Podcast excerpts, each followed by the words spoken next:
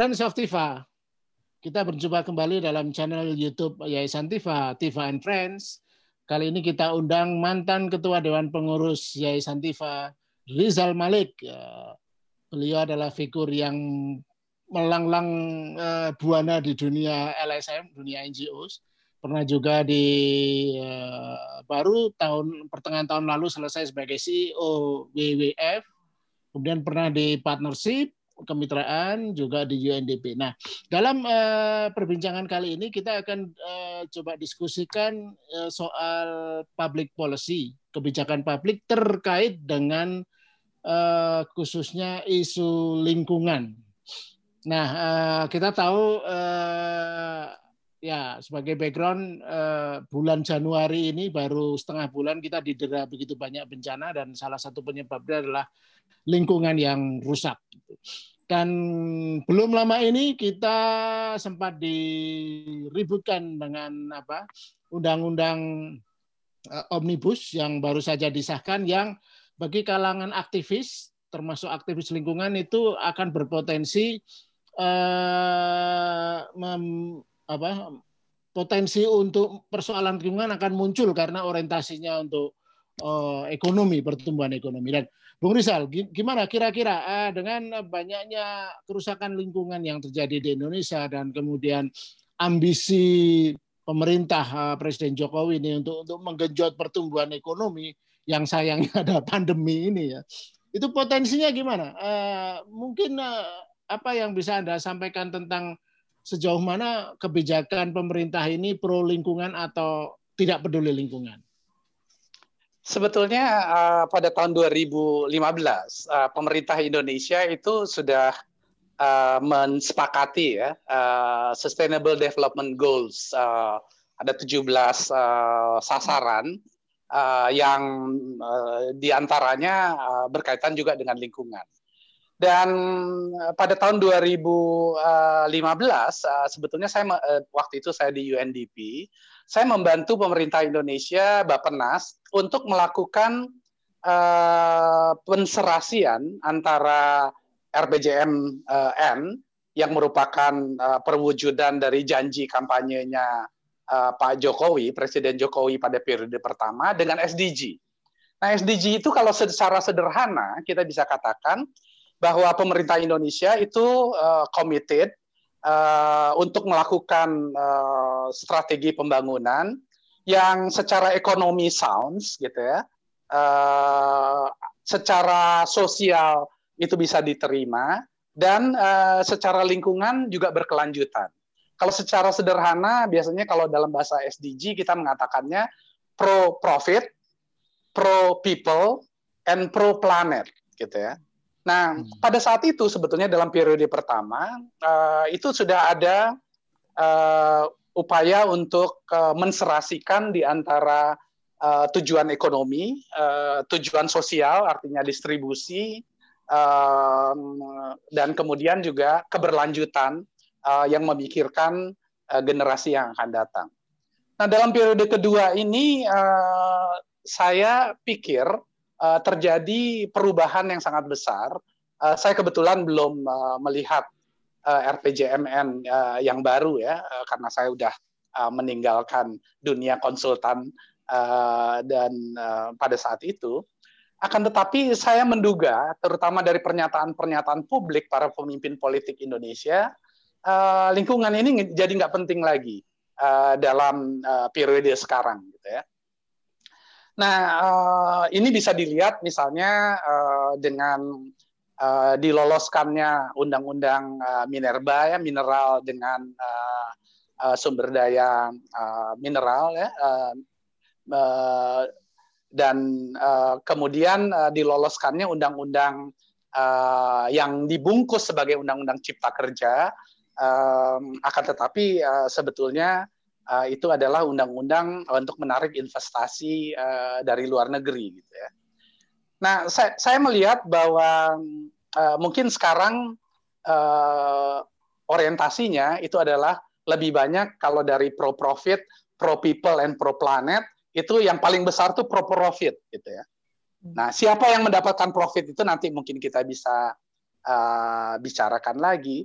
Akan tetapi prioritas terhadap lingkungan dalam kebijakan publik kita uh, itu kelihatannya uh, dalam periode kedua Pak Jokowi ini uh, tidak seperti pada periode pertama. Hmm.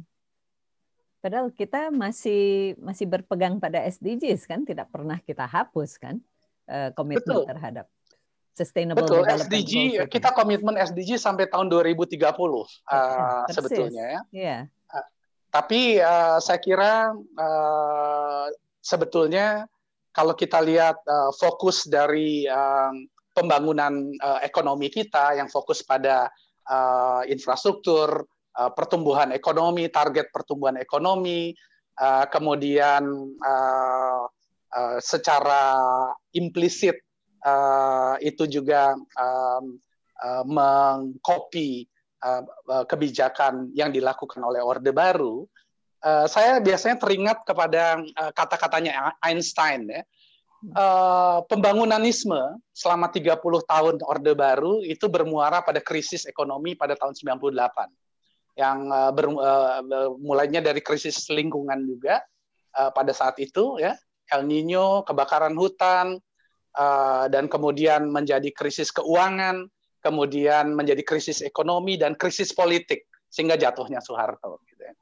Sekarang kita mengulangi kembali uh, formula yang sama dengan Orde Baru, pertumbuhan ekonomi yang tinggi, uh, apa uh, para pengusaha diberi uh, kemudahan dengan harapan nanti itu akan menetes ke bawah juga gitu ya. Maka saya teringat pada kata-katanya Einstein yang mengatakan insanity is doing the same things over and over again and expecting different results gitu ya. Hmm. Udah jelas strategi ekonomi ini keliru gitu ya, yang bermuara pada krisis, akan tetapi kita kok mengulanginya kembali. Nah, sebetulnya for uh, apa uh, ada berita baiknya. COVID-19 ini sebetulnya mengingatkan kita bahwa bahwa cara pembangunan kita itu keliru. Uh, karena alam kemudian uh, untuk menemukan keseimbangan baru, maka mereka harus memilih, uh, membangun mekanisme yang antara lain adalah bencana, uh, plague atau wabah. Itu adalah salah satu mekanisme yang bisa kita lihat uh, upaya alam untuk menemukan keseimbangan baru. Nah, virus-virus yang ada uh, misalnya virus uh, uh, COVID-19 ya, itu kan inang utamanya itu berada pada kelelawar. Dan kelelawar telah membangun mekanisme atau antibody yang membuat dia dormant gitu. Tapi ketika habitat kelelawar itu menjadi rusak, kemudian kontak antara manusia karena uh, hutan atau uh, sudah rusak dan manusia karena eksotisme uh, ingin makanan yang aneh atau karena kemiskinan harus memakan hal-hal uh, yang sebelumnya tidak dimakan, maka kemudian terjadi proses zoonotik kan. Uh, apa virus itu pindah dari binatang kepada manusia gitu. Nah, sebetulnya kan kita bisa melihat ini sebagai buku yang terbuka di mana kita melihat strategi pembangunan yang mengeruk alam yang memanfaatkan, memanipulasi alam, itu udah nggak bisa lagi. Alam sudah membalas dengan berusaha untuk membuat keseimbangan baru. Uh, perubahan iklim misalnya, itu juga salah satu mekanisme alam untuk mengingatkan kita bahwa kebijakan atau cara pembangunan kita keliru. Ya, terkait dengan itu saya tertarik tadi dengan uh, tiga prioritas ya, for for people, for planet, and for profit. Nah, dan Anda menyebut jelas sekali uh, periode sekarang itu for profit ya. Hanya untuk for profit yang uh, apa for profit yang jangka pendek yang akan dirugikan for people dan for planet. Mungkin Anda bisa uh, paparkan ya terkait dengan Undang-Undang Cipta Kerja tadi. Uh, apa itu bahayanya itu? Uh, konkretnya gitu. Karena sepertinya for profit Undang-Undang Cipta Kerja disahkan hanya dalam tempo tiga bulan. Mungkin bisa dirinci potensi ya, uh, sebetulnya kalau untuk mengulas Undang-Undang Cipta Kerja dalam 15 menit uh, mungkin nggak mungkin ya Mas Lukas ya. Itu ribuan highlight, halaman. Highlight aja, highlight Tetapi aja, uh, saya saya kira ada dua hal dalam Undang-Undang uh, Cipta Kerja yang uh, menjadi concern teman-teman uh, aktivis lingkungan. Uh, yang pertama adalah standar uh, yang berkaitan dengan lingkungan itu diturunkan. Jadi uh, standar lingkungan kita yang berkaitan dengan AMDAL, yang berkaitan dengan uh, apa upaya untuk men, uh, keberlanjutan itu dianggap mengganggu investasi. Oleh karena itu dia harus uh, diturunkan. Sekarang orang nggak perlu lagi uh, minta izin uh, lingkungan misalnya, uh, akan tetapi uh, uh, cukup uh, misalnya uh, perusahaan itu melakukan assessment sendiri terhadap resiko. Kalau menurut dia resikonya rendah, uh, nggak perlu minta izin gitu ya. ya. Jadi itu satu ya, standar lingkungan itu diturunkan. Dengan harapan kemudian uh, pengusaha itu akan berbondong-bondong datang ke Indonesia dan investasi. Sebetulnya pemerintah Indonesia tidak membaca tren dunia sekarang ini kalau kita lihat ya begitu Omnibus Law disahkan, ada 33 fund manager yang menulis surat terbuka yang uh, mengatakan bahwa uh, Omnibus Law itu um, apa concern mereka terhadap lingkungan hidup ya. Karena tren dunia sekarang investasinya itu adalah green investment. Ya, investasi hijau gitu. Jadi kalau kita misalnya uh, menurunkan standar lingkungan, maka kemudian investasi uh, yang hijau ini nggak akan masuk gitu. Yang masuk adalah investasi orang-orang uh, yang memang tidak pernah memikirkan lingkungan dan mungkin itu uh, akan uh, terpusat kepada beberapa fund manager ataupun juga uh, negara tertentu yang nggak peduli dengan lingkungan gitu ya. Tetapi tren dunia sebetulnya sekarang investasi itu semakin berkelanjutan. Um, dan jadi itu satu ya menurunkan standar lingkungan belum tentu menarik investasi. Mungkin menarik investasi tertentu, yaitu orang yang memang niatnya merusak lingkungan gitu ya. Dan itu kalau kita lihat tren investasi dunia uh, sekarang ini uh, mengarah kepada semakin hijau. Yang kedua yang juga jadi concern uh, teman-teman aktivis lingkungan adalah omnibus law ini terutama revisinya terhadap undang-undang lingkungan itu uh, menurunkan partisipasi dari masyarakat. Jadi undang-undang uh, lingkungan kita terutama yang dibuat pada tahun 84 ya oleh Pak Emil Salim dan Pak Kusnadi pada periode Orde Baru itu sangat progresif karena membuka ruang partisipasi masyarakat yang cukup besar. Nah, undang-undang lingkungan yang sekarang misalnya itu juga Undang-Undang Nomor 32 tahun 2009 itu membuka partisipasi masyarakat yang cukup besar uh, karena lingkungan ini kan uh, public goods gitu ya. Hmm. Jadi uh, Anda nggak ikut merusak, uh, tapi Anda kebagian rusaknya gitu. Kalau Anda memperbaikinya, orang yang nggak ikut memperbaiki itu kebagian baiknya gitu ya. Nah sehingga oleh karena itu dia nggak bisa diserahkan hanya kepada pemerintah saja atau kepada pengusaha saja, tetapi masyarakat yang stakeholders yang terkait dengan lingkungan itu harus terlibat. Nah, uh, omnibus law ini sekarang uh, meminimalkan partisipasi masyarakat. Mulai dari proses penyusunan undang-undangnya sendiri kelihatan kan, masyarakat hmm. nggak dilibatkan gitu ya. Dan kemudian isi undang-undangnya sendiri uh, sebetulnya tidak mensyaratkan partisipasi masyarakat. Bahkan yang lebih berbahaya lagi menurut saya trennya selama enam tahun terakhir ini uh, terjadi kriminalisasi yang uh, luar biasa terhadap aktivis lingkungan. Uh, misalnya uh, Walhi mencatat dari Januari sampai Oktober tahun 2022 itu ada 19 uh, konflik yang berkaitan dan kriminalisasi terhadap uh, aktivis lingkungan. Elsam misalnya dari Januari sampai Agustus tahun 2020 ada 50 kasus kekerasan dan ancaman terhadap pembelahan di bidang lingkungan hidup. Itu terjadi di 14 provinsi di seluruh Indonesia dan uh, pelakunya itu adalah aktor negara gitu ya. Bukan preman, itu aktor non negara gitu atau pengusaha uh, satpamnya pengusaha akan tetapi aktor negara gitu ya. Uh, polisi, tentara, uh, mungkin juga uh, pejabat pemerintah gitu. Nah, ini tren menurunnya partisipasi masyarakat, meningkatnya kriminalisasi terhadap aktivis lingkungan um, akan menyebabkan uh, semakin rusaknya lingkungan kita, saya menduga. Dan itu adalah gambaran yang sangat suram. Uh, yang yang apa apa yang harus dilakukan oleh oleh masyarakat awam sekarang? Apa terus menerus membunyikan sangkakala untuk mengingatkan kita sedang COVID, tidak bisa berkumpul, tidak bisa berasosiasi dan berembuk? Apa yang kira-kira bisa langsung dilakukan sekarang oleh oleh masyarakat awam orang per orang menurut Bang Rizal? Iya, se sebetulnya kalau masyarakat orang per orang ya jelas sekali uh, bahwa kita harus uh, eh, 3M ya. Uh, kita harus me memakai masker, uh, menjaga jarak, uh, mencuci tangan, menghindari kerumunan. Jadi 4M-nya ya. Akan tetapi saya kira dari yang berkaitan dengan kebijakan publik, ini adalah kesempatan yang sangat besar bagi kita untuk mengubah strategi pembangunan kita kalau sudah jelas bahwa strategi kita yang merusak lingkungan itu akan uh, mengakibatkan perubahan iklim uh, yang menyebabkan uh, produksi pertanian itu akan terganggu, yang akan menyebabkan munculnya penyakit-penyakit uh, atau virus baru yang kita belum memiliki kemampuan untuk mengatasinya, maka ini adalah kesempatan yang sangat besar pada saat kita jeda kan.